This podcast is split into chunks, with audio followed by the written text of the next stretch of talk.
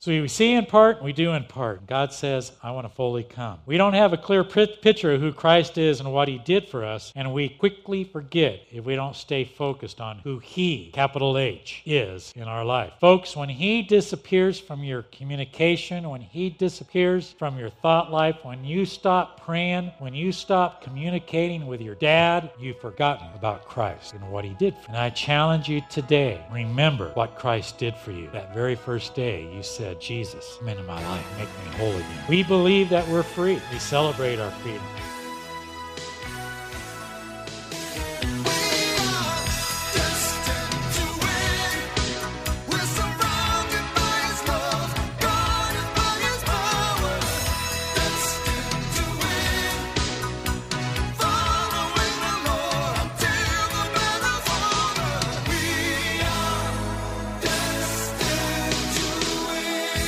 Welcome to the Destined to Win podcast with Pastor Tim Masters. Pastor Tim is the senior pastor of Victorious Life Christian Center in Flagstaff, Arizona, welcoming a guest speaker for this message. I'm Joe Harding, inviting you to join us for worship services Sunday mornings at 10 and Wednesday evenings at 6:30. Join us at 2615 East 7th Avenue across from Cal Ranch. For more information on the ministries of Victorious Life Christian Center or to make a donation online, visit us at vlccaz.org. That's vlccaz.org. Now, with today's message, here's a word from our guest.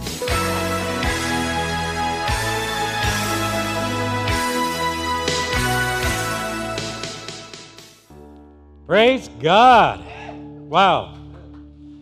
His unending love and His amazing grace. Thank you, worship team. I want to thank Heather for jumping over on the keyboard. What a change around. Bill and Eula are not with us today. We just ask you keep them lifted up in prayer. They're at home. Uh, and they're good. Pastor Tim and Jewel are still up in Idaho, as far as I know, uh, enjoying the, the river and the community.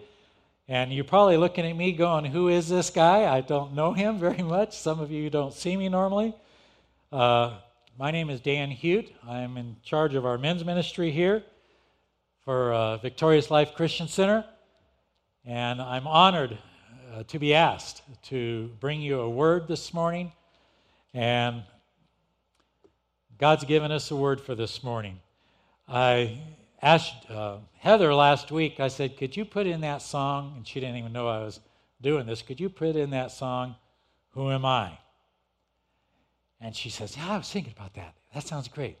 So I, I got up and I saw the list that she printed out, and that song on it shows up. And I just want to remind us I, I wanted to sing that song because there's so many times when you see somebody new, you go, Hi, my name's Dan Hute. What do you do? And we associate who we are with what we do, not who we are. You with me on that? men are especially akin to do this because our importance for men is in our job.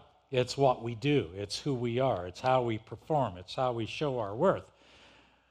And I've come to the conclusion this is how I want to start responding to some people when they say, Hi, who are you? What do you do? And I want to say this to you, and this is available if anybody wants it. I want to say, I am now God's child. This is who I am. I was born of the incorruptible seed of God's word. I'm loved by Christ. I am forgiven of all my sins. I'm justified from all things, and I am the righteousness of God. I'm free from all condemnation. I can't forget the past. I am a new creature. I am the temple of the Holy Spirit. I could go on and on and on, but we have a confession to make about who Jesus Christ is in our life and what he means to us in our life. Folks, what Jesus did for us is so important. And how quickly we forget the day when we went up to that cross and we knelt down. Folks, if we aren't sharing that same Jesus, my Jesus, your Jesus, if we're not sharing that with people we come in contact with now, heaven forbid that we get a little bit too close to them, but God says, it's about me It's not about this virus. It's not about who you are. It's about Jesus Christ, the Lord of our lives. That's what we're about, and that's who we are about. I am called of God. I am brought near by the blood of Christ, and I am complete in Christ, and I am delivered from the power of darkness, and I am an ambassador for Christ. The word also says, put on the armor of God. And I share this with the men. Why does God say, put on the armor of God not put on my armor? Because it's God's armor. And when the enemy sees you walking down the street in God's armor, he doesn't see you, he sees God. And he turns around and goes, I can't deal with that dude. I'm not, not going to deal with that dude. Especially if you're coming at him with the word, the sword, the shield of faith. I haven't even gotten into what we're talking about this morning. But that's who our God is. That's who we are. In the questionnaire that was on Facebook, I think it was listed. I, there were some questions there, and I asked some of the questions. Yeah, what's our purpose for being here? What is really important? How do I develop a relationship with Christ? Guys, what we're here for is to worship and give praise to God, what we just did. God is a God of relationship. Boy, my worship team out there had a great opportunity to say amen. And they, they kind of went, went with a delay there. Bill, you got to work with them on that, okay? Got to work with them. So, God is a God of relationship, and worship is a form that we can give back to God and develop relationship. In the Old Testament, he says, Let my walls be called salvation and my gates be called the gates of praise. And fo- folks, when we go in to the new city, the new thing that happens when we take Jesus Christ, we're walking through those gates of praise and we're surrounded by salvation. And we gather in the outer courts and we praise and we worship and we give thanks to God for who He is. And then we can walk down through all the different things, through the incense, through that. And we walk into that place we call the Holy of Holies, which had that curtain torn apart when Jesus said it was done, and the earth shook, and the curtains tore, and the blood of Jesus dripped over each and every one of us and said, I call you mine by my blood. And when we walk up and we get that judgment done, Jesus looks at us and he says, I see my blood on you. I see you through me. I see you covered by my grace. I see you that. Father, this is one of mine. This is one of mine. His sins, her sins are forgiven. Wow, that's who our God is. That's what we're supposed to be talking about. That's what we're supposed to be talking about in our Zoom meetings. That's what we're supposed to be talking about as we stand six feet apart and we say, Do you know Jesus Christ? Pastor Tim and I will admit the motorhome Pastor Tim and Jewel are in belongs to Dan and Lori Hute. And yes, it was our motorhome that broke down. And they called me up and they said, We got a problem. And I said, No, you don't, because something's good's going to happen. And you know what happened? I'm not going to wait for them to come back and tell you because the guys that was helping them pastor preached to him, and he accepted Jesus Christ. That was worth every cent that was spent repairing the motorhome. Right there, right there in the Walmart parking lot. Pastor Tim led somebody to know our Jesus. And I hope if that person is listening this morning, you are now spread out throughout the whole area and it is known. And you, I'm going to ask that you confess this morning that Jesus is my Lord. And hopefully you're jumping up and down. We so, again, as I said, we so quickly forget that day that we accepted Jesus Christ as our Lord and Savior. This morning, if you had the opportunity to get online and look, the title of my message that I want to bring that the Lord shared with me is Freedom Reigns. And freedom I want to talk about freedom. Freedom has been a word for the last three weeks, especially the last week and a half, that we've heard so much about. We've heard it talked about in so many ways. We've heard it talked about through protest. We've heard it talked about through rioting. We've heard it talked about through violence. We've heard it talked about with our police. We've heard it talked about through all the sources of different media. And we've heard people laying claim to who we are as Americans and what that freedom stands for the right to free speech, the right to all of this, the right to protest, the right to, and I'm not disagreeing with any of that. Our Constitution says we as Americans have that right. But when we abuse that right is when we fall into an area of grayness and darkness. We have a right to protest. I agree with the protest. I agree something needed to be done with that. And I'm saying that from me.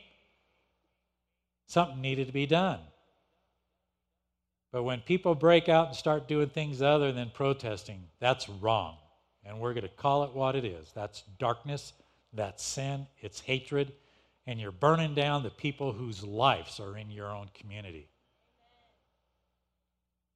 So, we as Americans, when we started this nation, we got away from having a king. We got away from having one person that said, This is what your life's about. And we as Americans took that rulership upon ourselves. Correct me if I'm wrong. There's nobody here to correct me except the worship team. But we took that as Americans upon ourselves. We self rule now. And that's all good and dandy, but I'm going to tell you what the kingdom of God is not set up as a democracy. Kingdom of God is set up with the Lord, King Jesus, a ruler.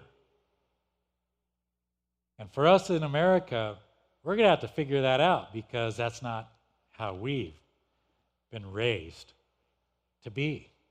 We've been raised to be individuals. We've been raised to I don't listen to anybody but me, myself, and I. Folks, sometimes that's called sin. We call it in America a syndrome, but it's really sin. We have this syndrome. No, let's just call it what it is. It's called sin. Let's call it that. So we lost the controlling ruler and we took that ruling on us. We made ourselves our own controller, and we, by golly, rule our own life. All of us have been there. You all know what I'm talking about. All of you have made that statement at one time or another, probably. And if you haven't made that statement in word, you've made that statement in action, and you've made that statement in thought. So, what does it really mean to be free? How do we know when we're free? Americans claim freedom, but yet we're bound up in so much bondage, it's unbelievable. That bondage doesn't come with the freedom that's in our Constitution. That bondage comes from spiritual principalities and high places that make us think we're free. But in reality, folks, let's face reality. We're bound up. Paul says, I don't understand why I keep doing the things I didn't want to do. And I see some of you out there going, Yep, that's me. That's me. And I'm going to tell you, some of those out there on camera land, that when I said that, your mind instantly went to some of those things that you're doing in your life that you know you're not supposed to be doing. That means there's some bondage there we got to deal with this morning. So, how do we deal with that? What did Christ die for? What did Christ die for? What did he do for us on that cross? What did that really mean? We're going to talk about that this morning. One of the great Bible scholars, you guys will all recognize him, Charles Stanley. All of you out there know who Charles Stanley is because you probably heard him on the radio at one time, says this Freedom begins and ends at the cross of Christ. At Calvary, the penalty for our sin was dealt with once and for all. It was there that Christ was punished on our behalf, on my behalf, so that we would be free of sin's debt. Jesus paid the price. But something else took place at the cross that equally affects our freedom. Not only was the penalty of sin dealt with that day, but the power of sin as well. We forget that. We forget that there's power attached to sin. It tries to rule and control your life. He said Jesus dealt with that power that Satan had over your life. Christ's death and resurrection marked the end of sin's power to control the believer. There it is, folks. Christ's death and resurrection marked the end of sin's power to control the believer. Just as sin cannot control the Son of God, so it is powerless to control those who have been placed into Christ by faith. That's a powerful word. That, that's a preaching sermon right there. But unfortunately, many who would not in agreement with the above statement are anything but free exper- experimentally. They still are slaves to the same habits and sins that plagued them in their pre Christian days. There's no victory over sin, there's little joy, and consequently, there's little reason to keep struggling. And so many believers, their motto becomes well, nobody's perfect. That's not what Christ came for. Christ came for that paragraph above. But what do we do? What do we do? In the Oxford Dictionary, freedom is listed as a noun. It's the power of the right to speak, to act, to think as one wants without hindrances or restraint. It is also the state of not being imprisoned or enslaved. Joseph was in prison and he became the head of the prison. Go figure. Joseph was accused falsely. Joseph was given the coats of many colors while his brothers wore drabby coats. Joseph exuded Jesus Christ in his life.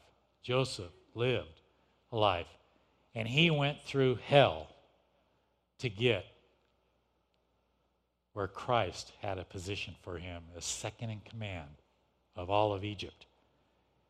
God had a plan to have a Hebrew put in second command of the nation of Israel. So when the plagues and the famine came,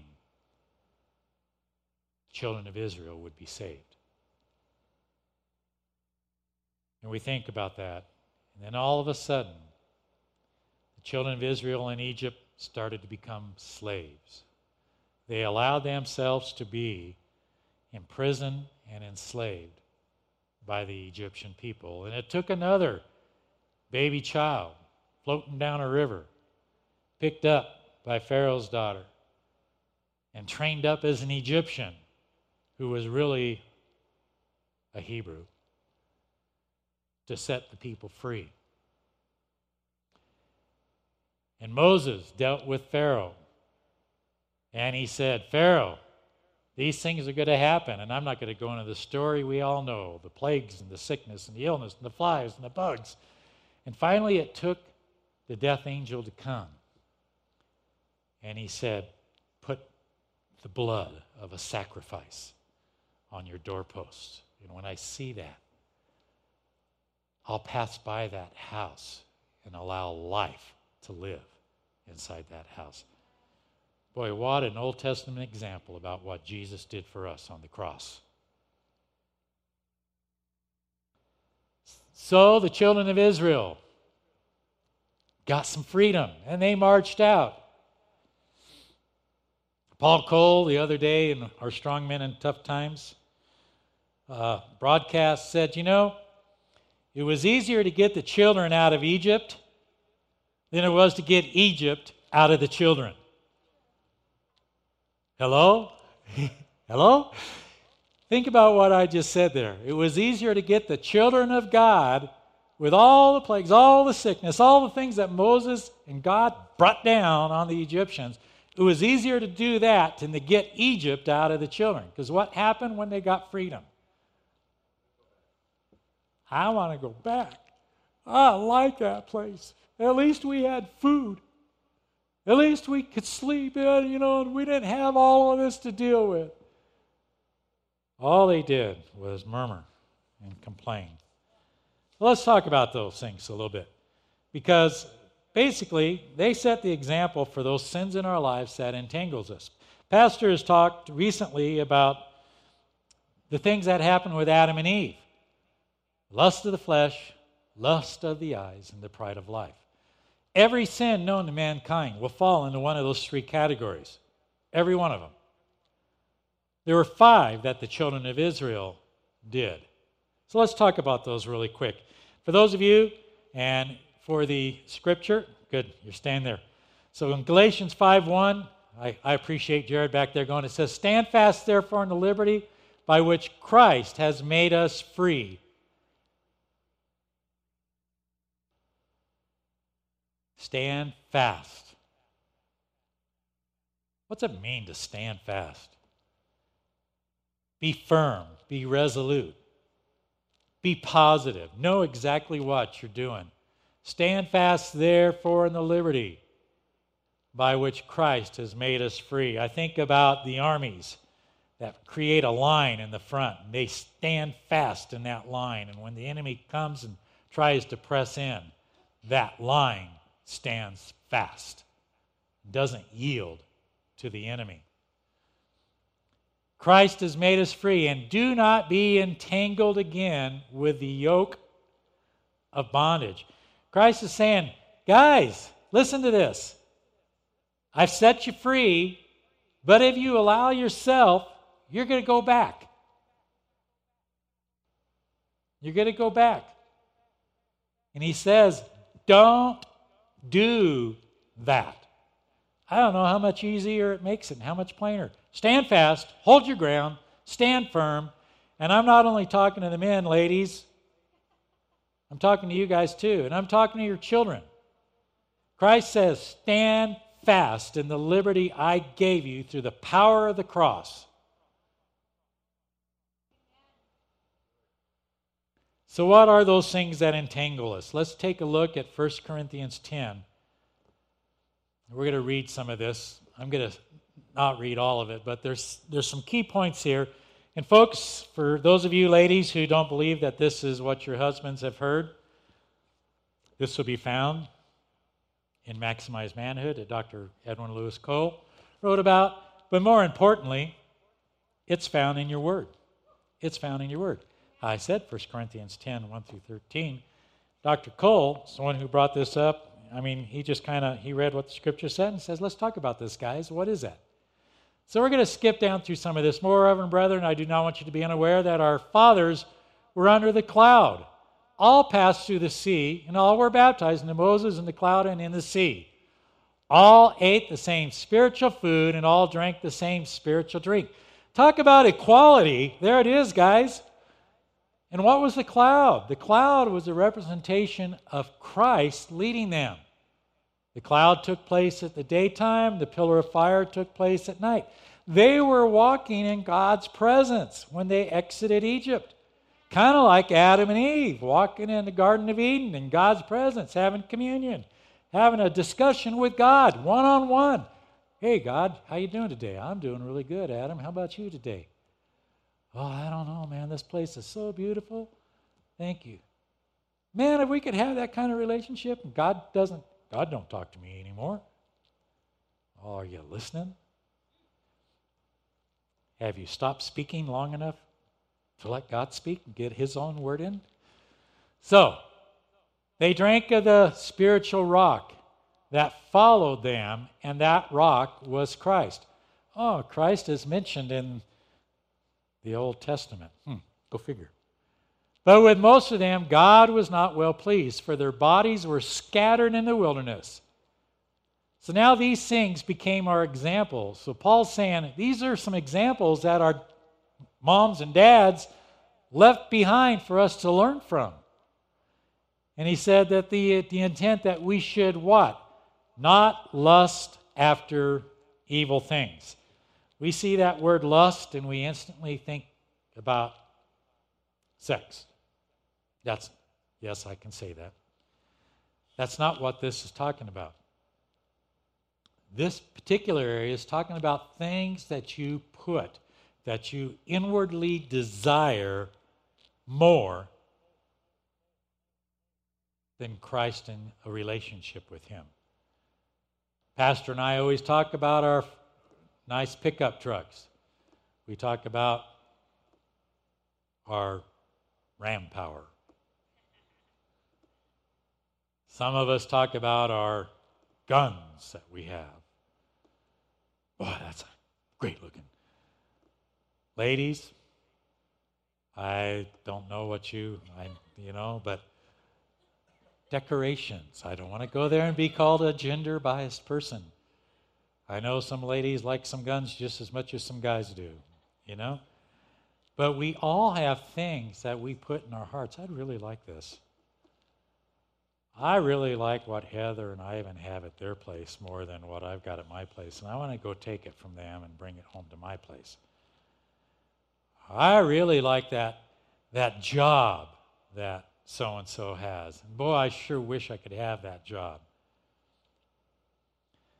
That's called lusting after evil things because you're putting them before God. And they also lusted. And then it goes on to say, do not become idolaters, as some of them were. It says people sat down to eat and drink and rose up to play. They made idols. Well, what's an idol? Let's, let's talk about what an idol is. An idol is anything that we put before God. Husbands, it might be your wife. Wife, it might be your husband. It might be your kids. It might be schooling. It might be your job. It might be whatever. Whatever it is that you put before God is an idol. It doesn't have to be a little figurine sitting up somewhere. It doesn't have to be anything like that. What's in your life that you're putting before God? It may be money. It may be vacation time. It may be whatever it is. Anything you put before God, that's idolatry, folks. And then he goes on to say, let us also not commit sexual immorality also called fornication. That is any sex outside of marriage.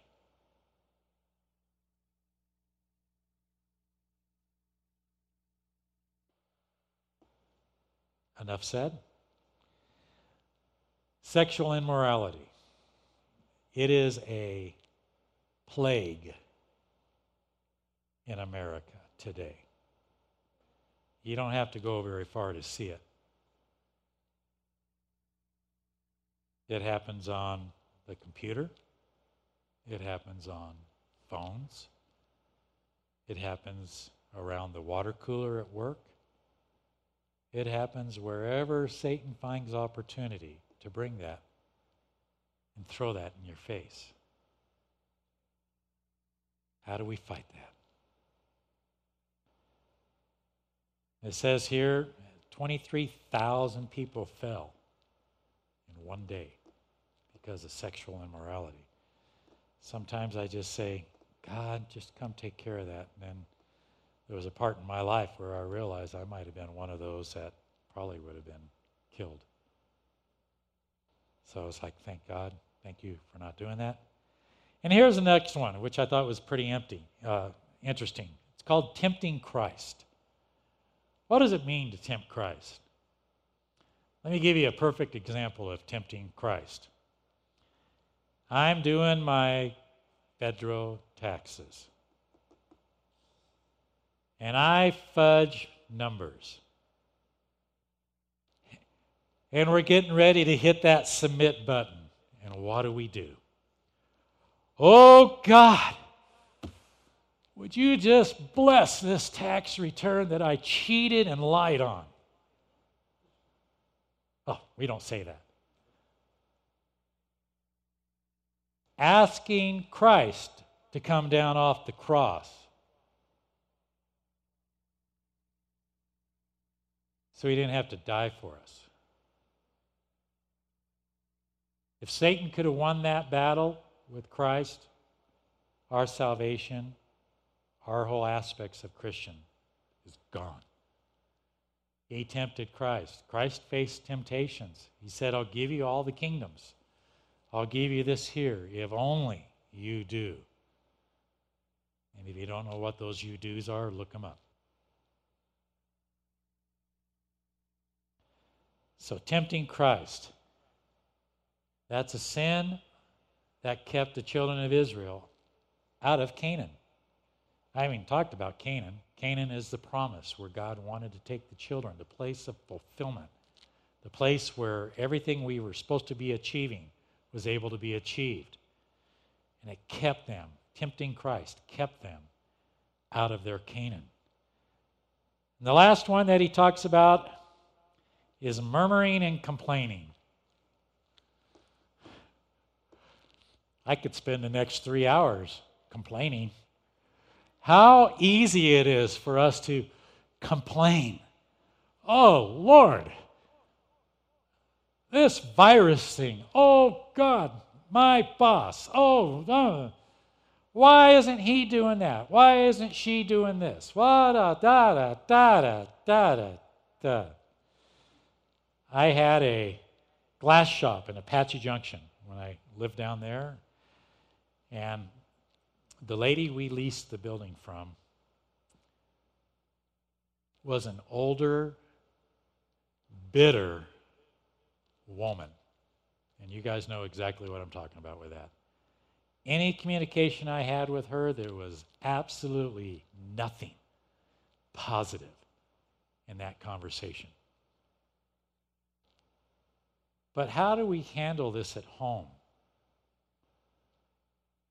Husbands,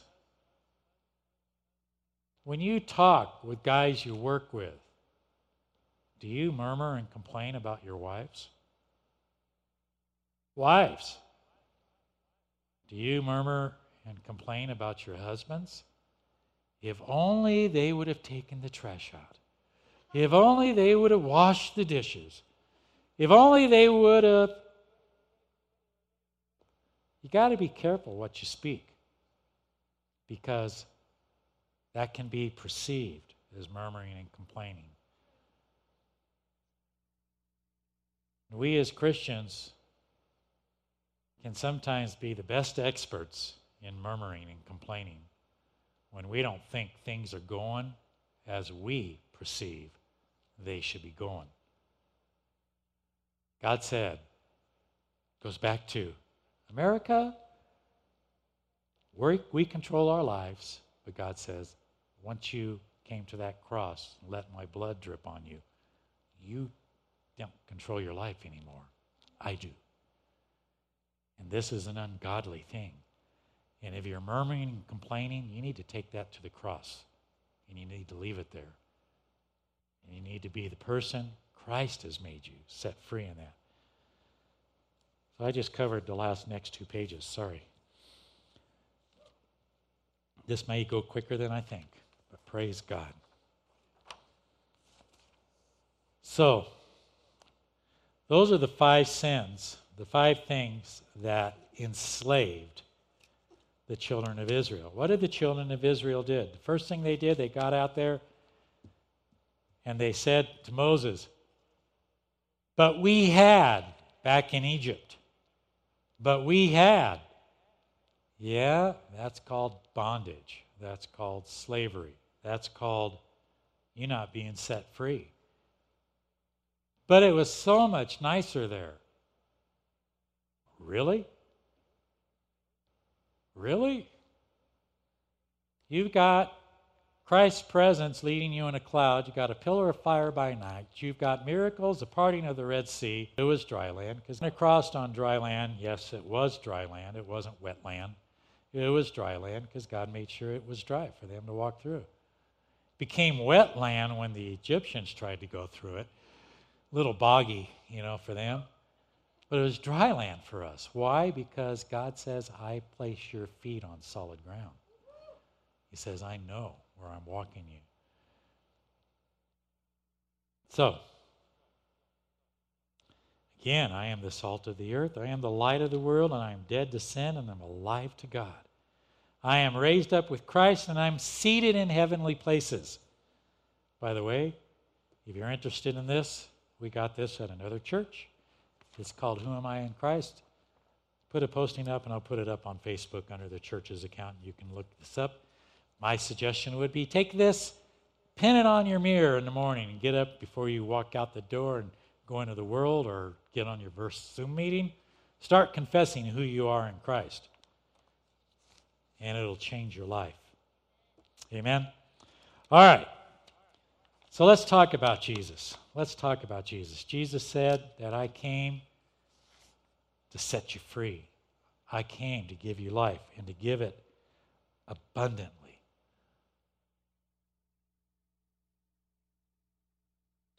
1 Corinthians 13. We all know this book. It's called the love chapter. But there's so much in here, guys, that we miss. So I want to go to verse 8 through 13. It says, Love never fails. But where there are prophecies, they will cease.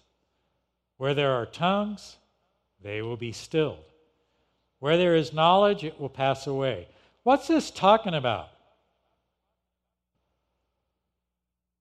Well, we're doing all these things, God. We're prophesying, we're speaking in tongues, we're asking for words of knowledge to come. And God's saying here, and Paul's saying in Corinthians, this stuff's going to stop.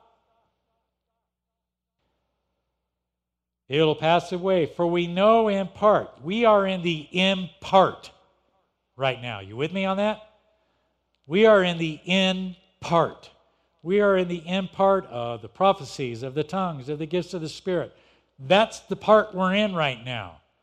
But it says, we will prophesy in part, and when the completeness, Christ comes. When Christ comes. When the trumpet sounds, when Christ comes, all those in part stop. Because we now, we don't need them. Why? Because we see the fullness of Christ. We don't have to speculate, we don't have to guess.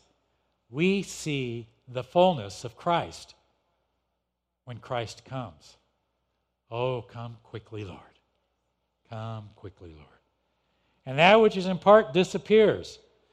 And this is the part I loved. And, and there's another pastor. I got Pastor Tim and Pastor Mike. Those, Mike Tenpenny. Those are two people in my life I've called pastor.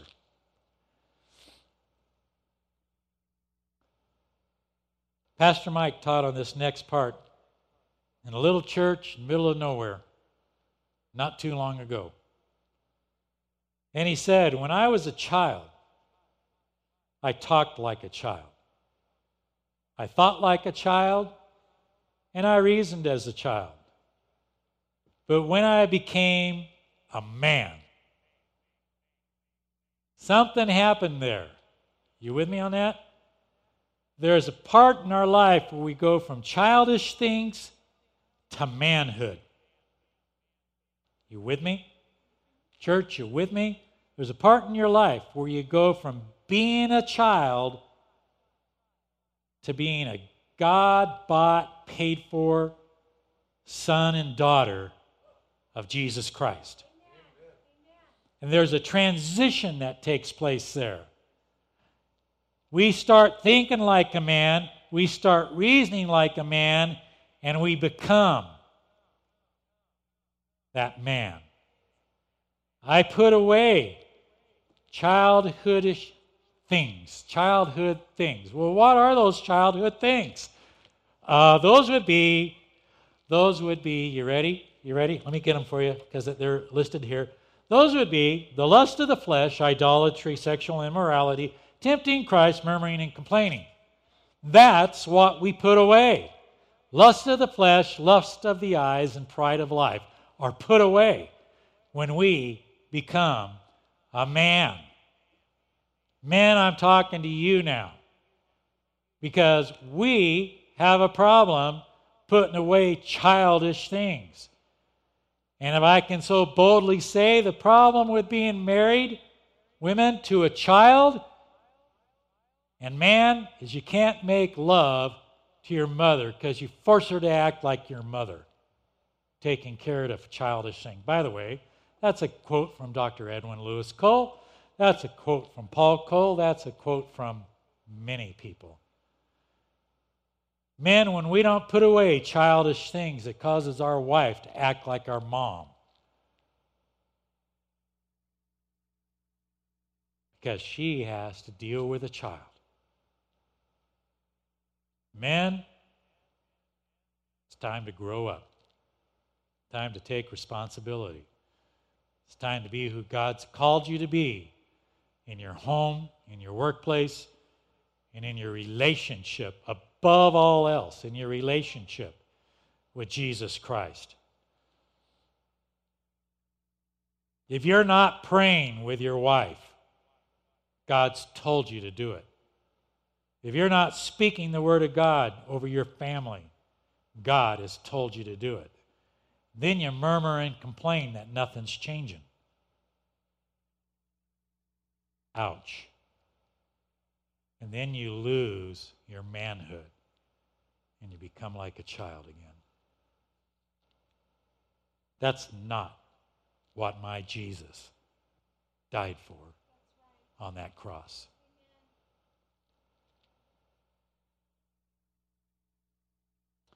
So he goes on to say, right now we only see a reflection as in a mirror. That means if we're walking and we're talking Jesus and we're seeing Jesus, when we look at us, we see Jesus in us, but it's still dimly. It's only a reflection.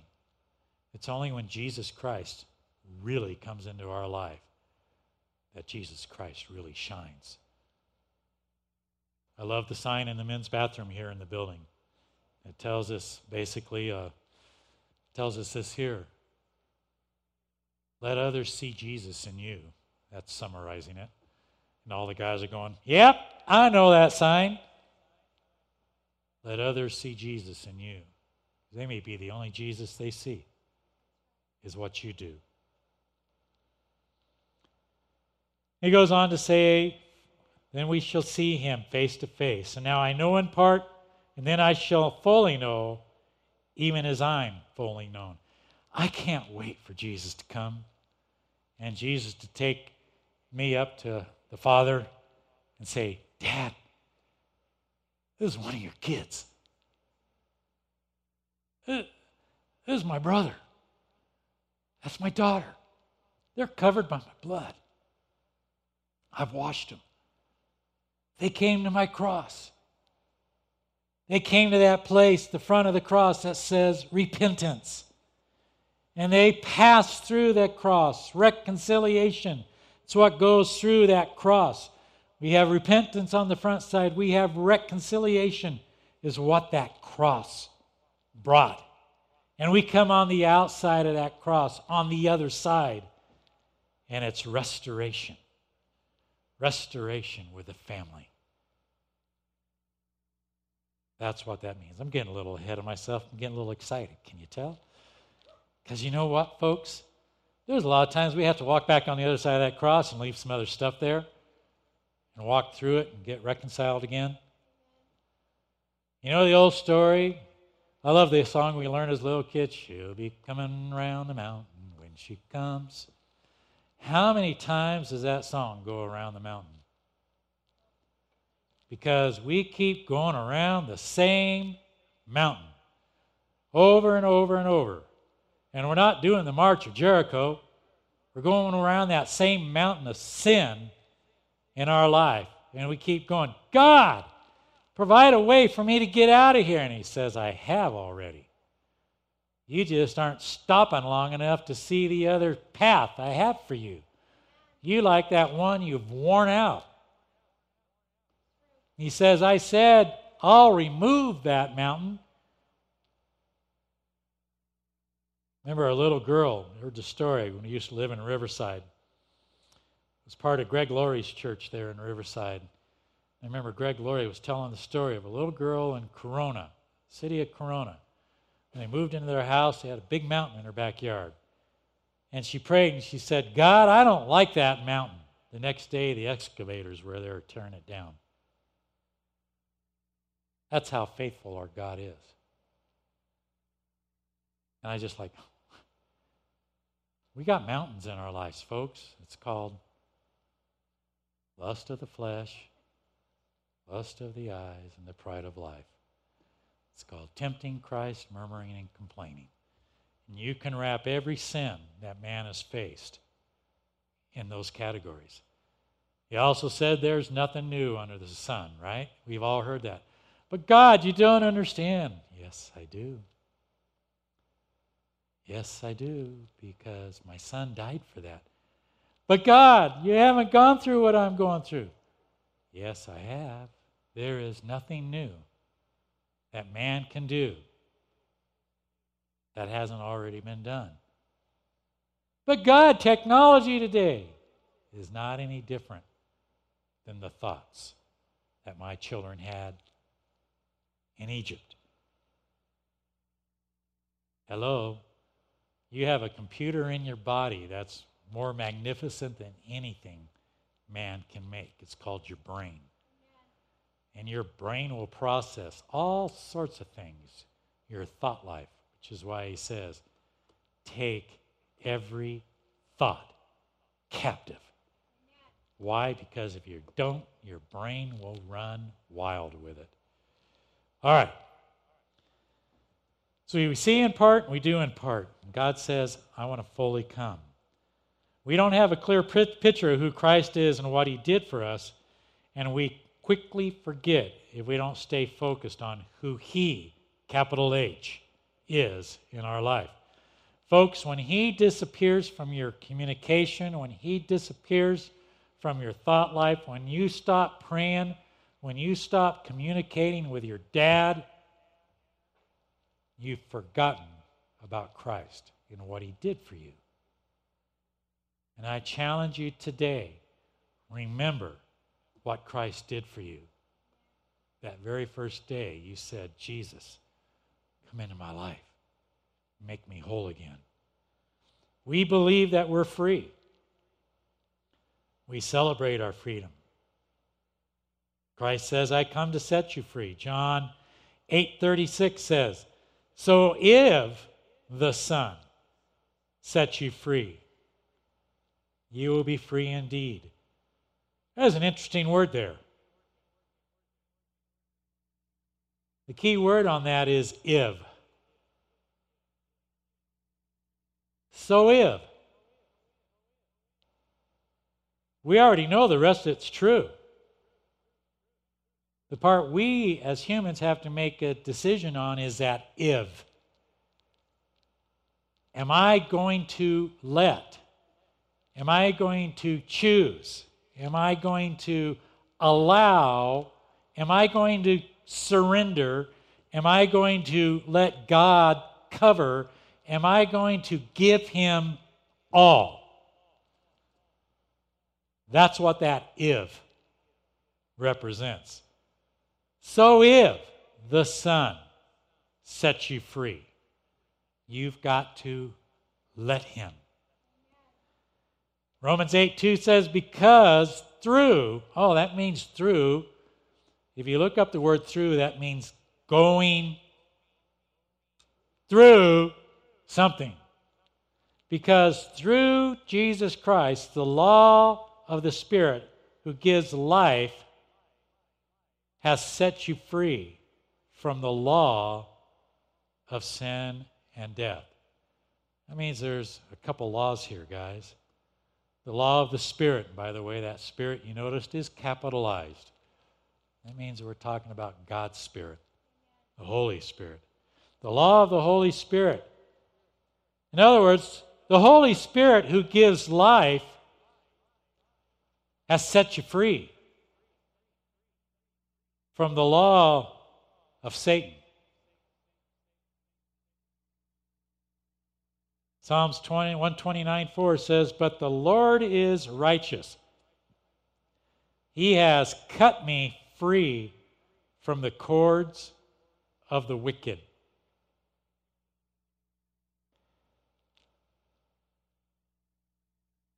Uh, interesting thing in moving. I had this really nice knife, and I was opening up the washing machine box that came, and God's God talks to me a lot when I'm getting ready to do something stupid. You know, you know what I mean? And guys, don't be laughing. He talks to you too. He tells you the same thing. And I'm hearing, if you don't move your hand, you're going to cut it. Just like that. That's how God and I talk.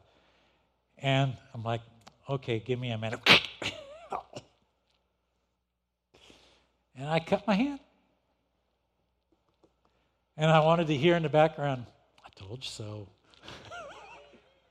you know, that's just the humor part of God. But the issue is, he says this here I will cut you free. Another one that we're going to read about down here says sever.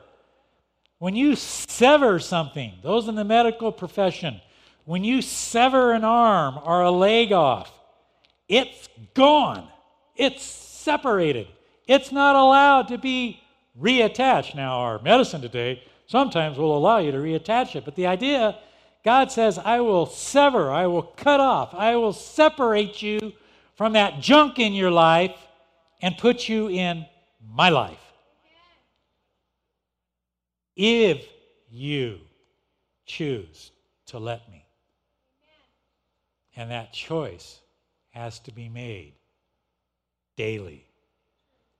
For we know that our old self was crucified with him, so that the body ruled by sin might be done away with. Thank God I'm going to get rid of this thing and that we shall no longer be slaves to sin because anyone who has died has been set free from sin. You know, when our body dies, we don't sin no more. That's not what this is talking about. This is talking about when you allow yourself to hang on that place that Jesus hung for you. God said, I will set you free.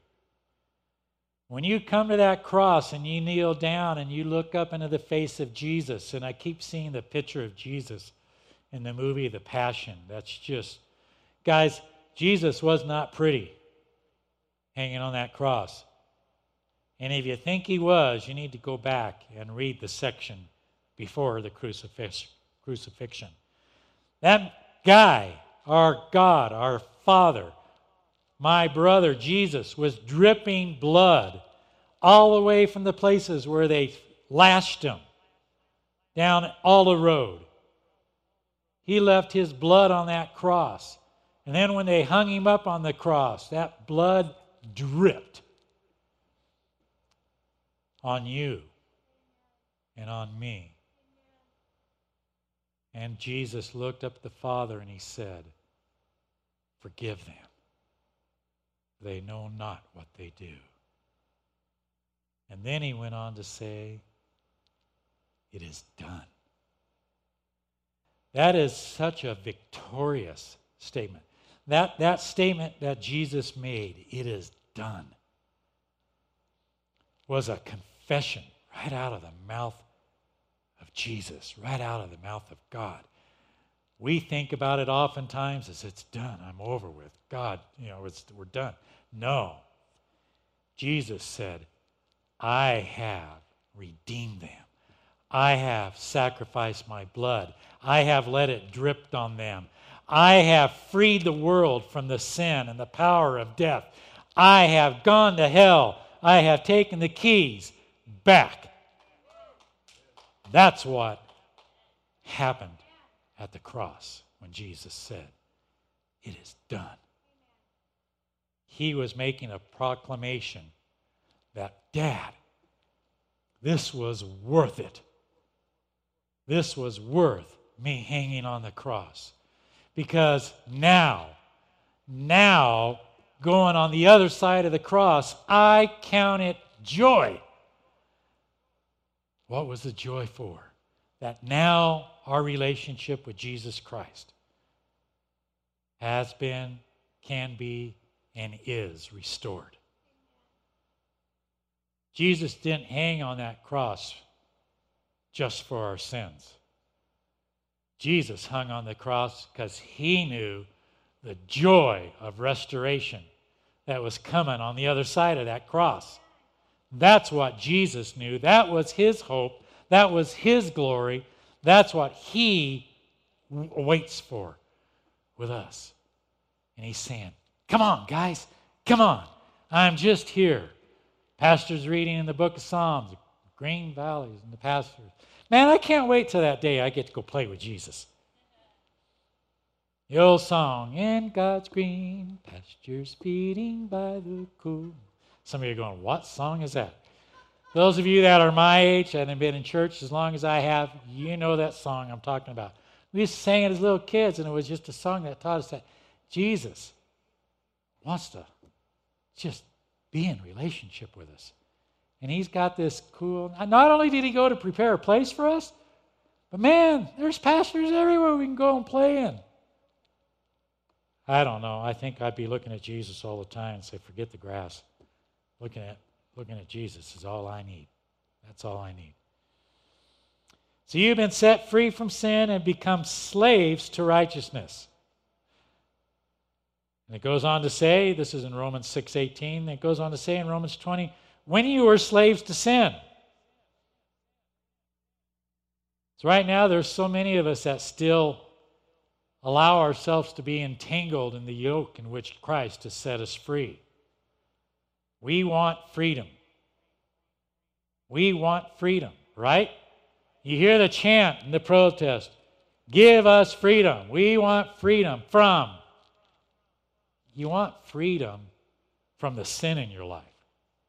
That's what you want freedom from. You want freedom from the bondage that's encasing you and keeping you spiritually down. This is not a physical war that we're fighting, folks. The word says we war not against flesh and blood, but against spiritual principalities and powers. This is not a physical fight we're fighting in America. This is spiritual warfare, folks. And if you don't think it is, you better get into the Word and read it some more because that's what this is. It's God's kingdom against Satan's kingdom. It's been that way ever since the beginning of time when Adam and Eve fell. This war is nothing new to mankind. It's been happening since they fell. Romans 6:20 says you were slaves to sin. So when we walk in sin, Paul's saying we're slaves to it. And the interesting comment that goes afterwards it says you were free from the control of righteousness. In other words, you didn't have to be righteous. Righteous had no control over you.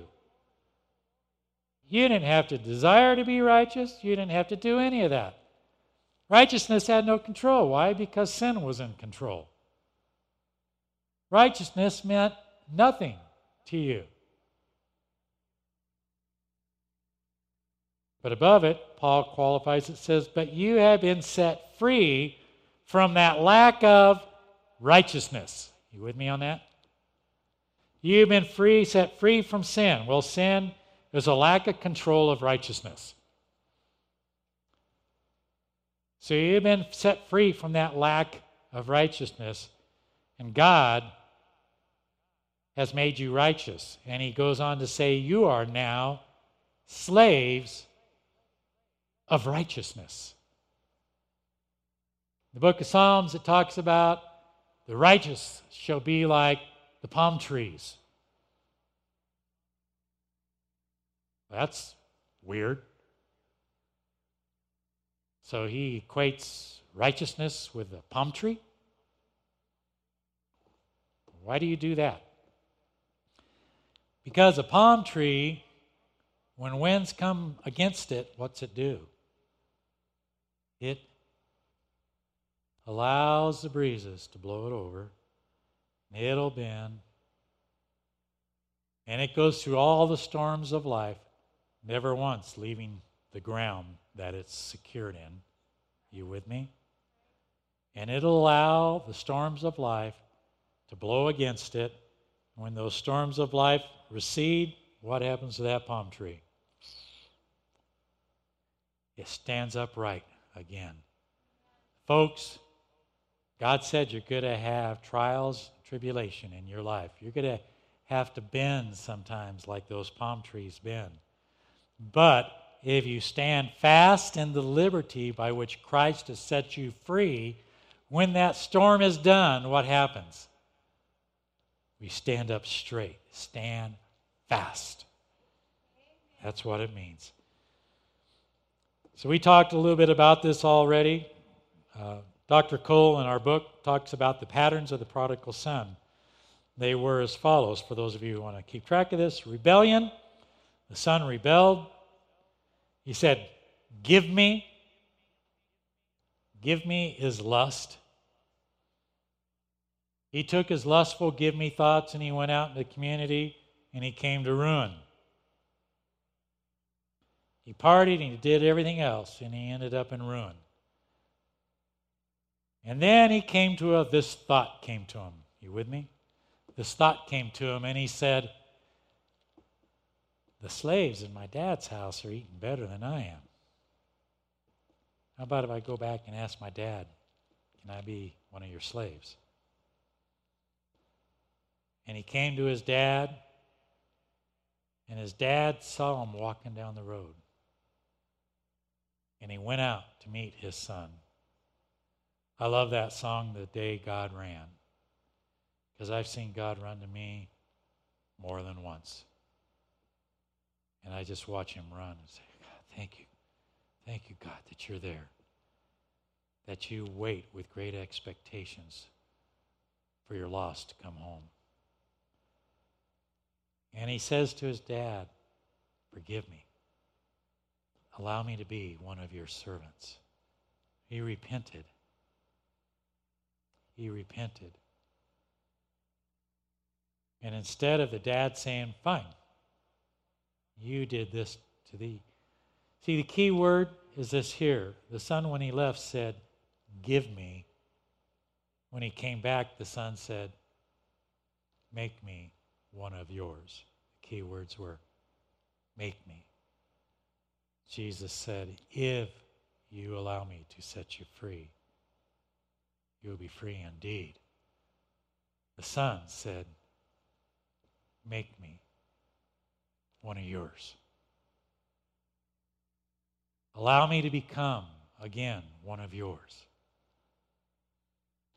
And the father went right to reconciliation. He said, Son, you are my son. Here's my coat. Here's the ring. Let me now restore you to your place. So we went through rebellion, ruin, repentance, reconciliation, and restoration.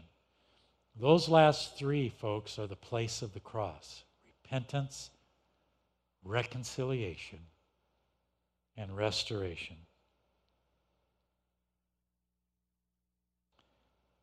Repentance is on the side we have to come to restoration's on the other side, which means reconciliation takes place as we allow ourselves to be put on that cross, as it talks about, and let Jesus' blood, again, I'm sorry I can't get away from this, but let the blood of Jesus drip on you. I find it very interesting that we did communion today. And maybe it's because of what I was talking about today that brought that. But we so many times just take for granted communion and what it means. But it means taking in the Word of God daily, daily, daily, daily. Taking in that Word, letting Christ's body change ours through His Word. And then it also means we go to him, and we say, Dad, today, allow your blood to cleanse me of anything in my life that doesn't honor you. Whether it's lusting after things of the flesh, whether it's idolatry, whether it's sexual immorality, whether it's tempting Christ, whether it's murmuring and complaining. And guys, if you don't think it's happening in Christ's body, it is. It is. Daily, every one of us struggle with one of those areas in our life. God says, today, today, right now, this very moment, I want to set you free of that junk. If you say the words, make me like you. What happens at the cross? I'm going to ask you, those of you that are Christians, to think back to that day. The first time Christ's blood dripped on you. The first time you looked up at Jesus and his blood dripped on your face.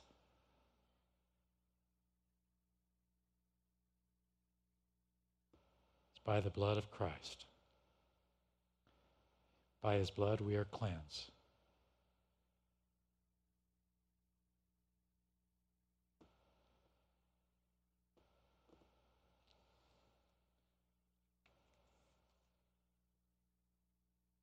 Hebrews chapter 9, 14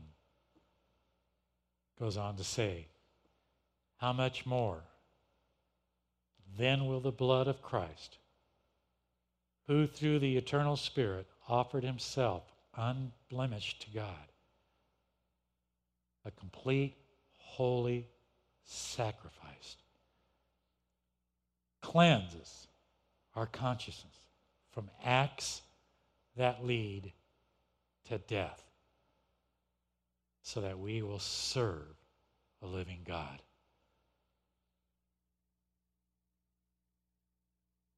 Folks, it's the blood of Jesus that cleanses us from acts that lead us to death. When you get tempted, Father, you bled over this already. You cleanse this out of my life already. You said, It is done. That I now, because of your blood, am able to have relationship with you.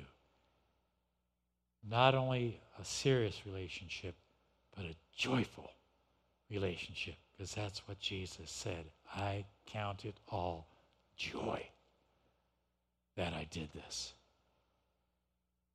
So we think about, I love how the Living Bible says this. Think how much more the blood of Christ cleanses up our whole lives, inside and out.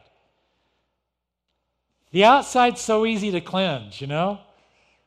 How you doing today, Dan? Oh, I'm doing really good today. I'm doing really good today. And the inside, I'm just dying. You guys know what I'm talking about? We meet our Christian brothers and sisters in the walk and we go, How you doing today? And they just smile at us and they create such a falsehood and they say, Oh, I'm doing really good. And they're dying inside. And so are we. Because we got stuff in our own lives. Instead of going up and saying, Today, this is who I am in Christ. I have been set free. I'm liberated. I am a child of God. I am a son and, or a daughter. So, his unblemished sacrifice. Christ offered himself as an unblemished sacrifice, freeing us from all those dead end efforts, making ourselves respectable. making ourselves respectable. The blood of Jesus makes us respectable. How's that sound? Have you ever heard that? The blood of Jesus makes us respectable. so that we can live all out for God. In other words, I can be a respectable fanatic for Jesus Christ. How's that sound? All out for God. I'm going to ask the worship team to come back up. I've got more here, but you know, I think we've said enough. I think everybody gets where I'm coming from. A statement I made earlier when Christ forgives us of our sins, they are severed from us, never to be remembered against us again. God can do that. He also states that when we don't, guys, listen to this. If there's any one thing I want you to leave here, is this here. He also states that when we don't forgive ourselves of our sin, we make ourselves greater than God. God says, I can do this. And we tell God, no, you can't. We have made ourselves greater than God. Heaven forbid that we make ourselves greater than God. So, releasing our guilt produces freedom. Sin produces three things it produces guilt, fear, and hiding. Men, if you were in our men's group, that's what our lesson is this week. Talks about sin produces guilt, fear, and hiding. When we sin, we instantly feel guilty. When we feel guilty, we move into fear. Oh God, I blew it again. And instead of stopping at that moment and going, God, forgive me. I sinned against you. Cleanse me. Then we try to hide it. We see that oftentimes at home, and I'll just call it what it is. Guys, if you're on the computer and you're in a place you're not supposed to be, and your wife walks out or somebody walks out, push that button and you hide it. Feel guilty about it. And you move into fear. Did they see anything? Did they see anything? And then you hide it. See, I know what I'm talking about there, guys. I've lived that life. Been there. I've walked that road. I've shared this with the men before. That happens with anything, any sin in our life. This morning, Jesus says to us, most assuredly, I say to you, whoever commits sin is a slave to that sin. The slave does not abide forever. Therefore, if the Son makes you free, you will be free indeed. And he also goes on to stay Stand fast, therefore, in the liberty by which Christ has made you free. And do not be entangled again with a yoke of bondage. How do we do this? James 4 7 says, Therefore, submit yourselves to God. Therefore, submit yourselves to God. Yourselves is every bit of you thought life, your body, everything within you submit it to our Lord Jesus Christ. Resist the devil, and he will flee from you. Stand fast. Don't lie down. Don't let the enemy get you on your back. Talks about the armor of God. And it says stand. And the reason he's got that word stand is because if you're lying down, all the enemy has to do is put an arm on your chest and you stay down. He says, stand fast. This morning, if anything in your life has come up that you need to deal with, I'm going to ask right now that you get down on your knees. You see the cross of Christ before your eyes. You see the blood running down the cross. I want to see you reach out, touch that blood. The woman just reached over and touched the hem of his garment and was healed. How much more potent the blood of Jesus is. If you want to be cleansed from those things in your life this morning, seek righteousness. Become a slave to what the Spirit of God is telling you to do, not a slave to sin.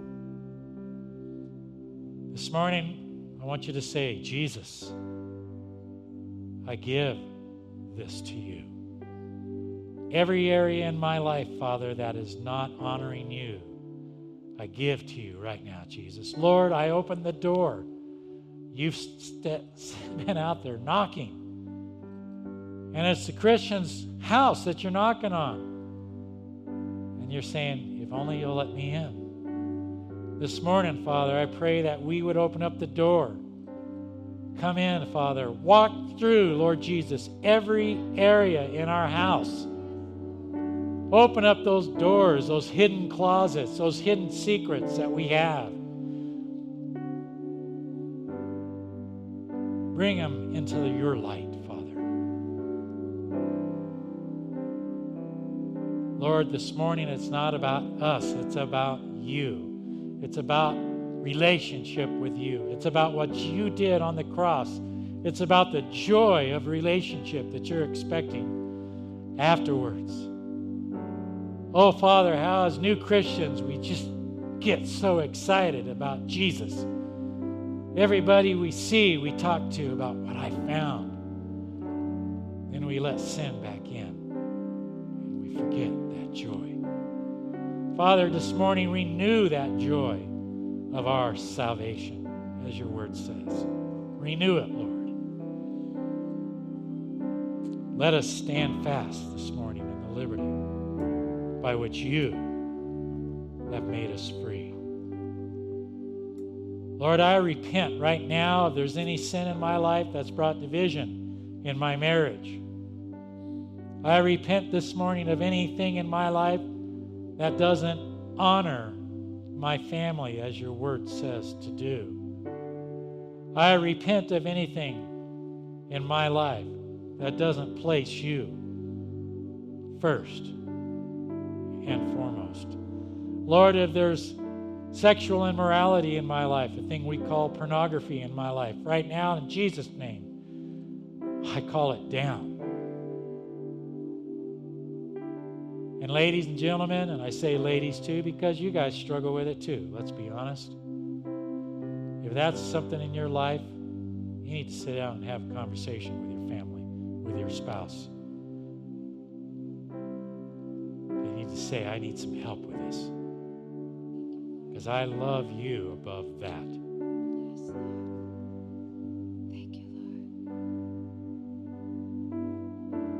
There's things in your life that you know you've done right now that you haven't asked God to forgive right now, do that. Yes, hallelujah. Book of John talks about the freedom of forgiveness, releasing and retaining. And Lord, we release all of our unforgiveness towards our brothers and our sisters Yes. to you right now, Father. Thank you, But Lord. Lord, you don't understand. They've hurt me. Lord, you died on the cross because we hurt you. You bled for us, Yes. for all the hurt. You took our hurt upon your body.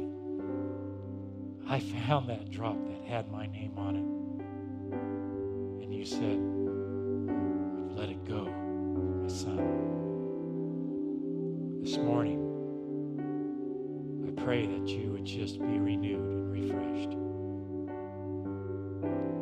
I'm going to ask something very different this morning.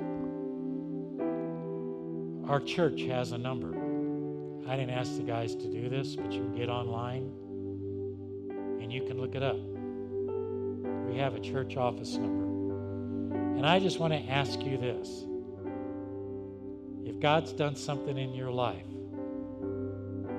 this week, if you're a new Christian, I want you to call and leave a message on that phone. They're not manned right now, but we listen to them. And I'm going to ask that you call that number and leave a message.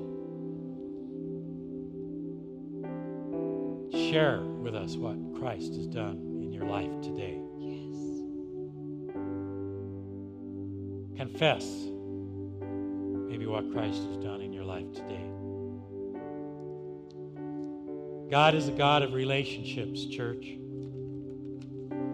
He created us in His image. He created us to be with Him. He created us that we can sing and talk and share in His glory.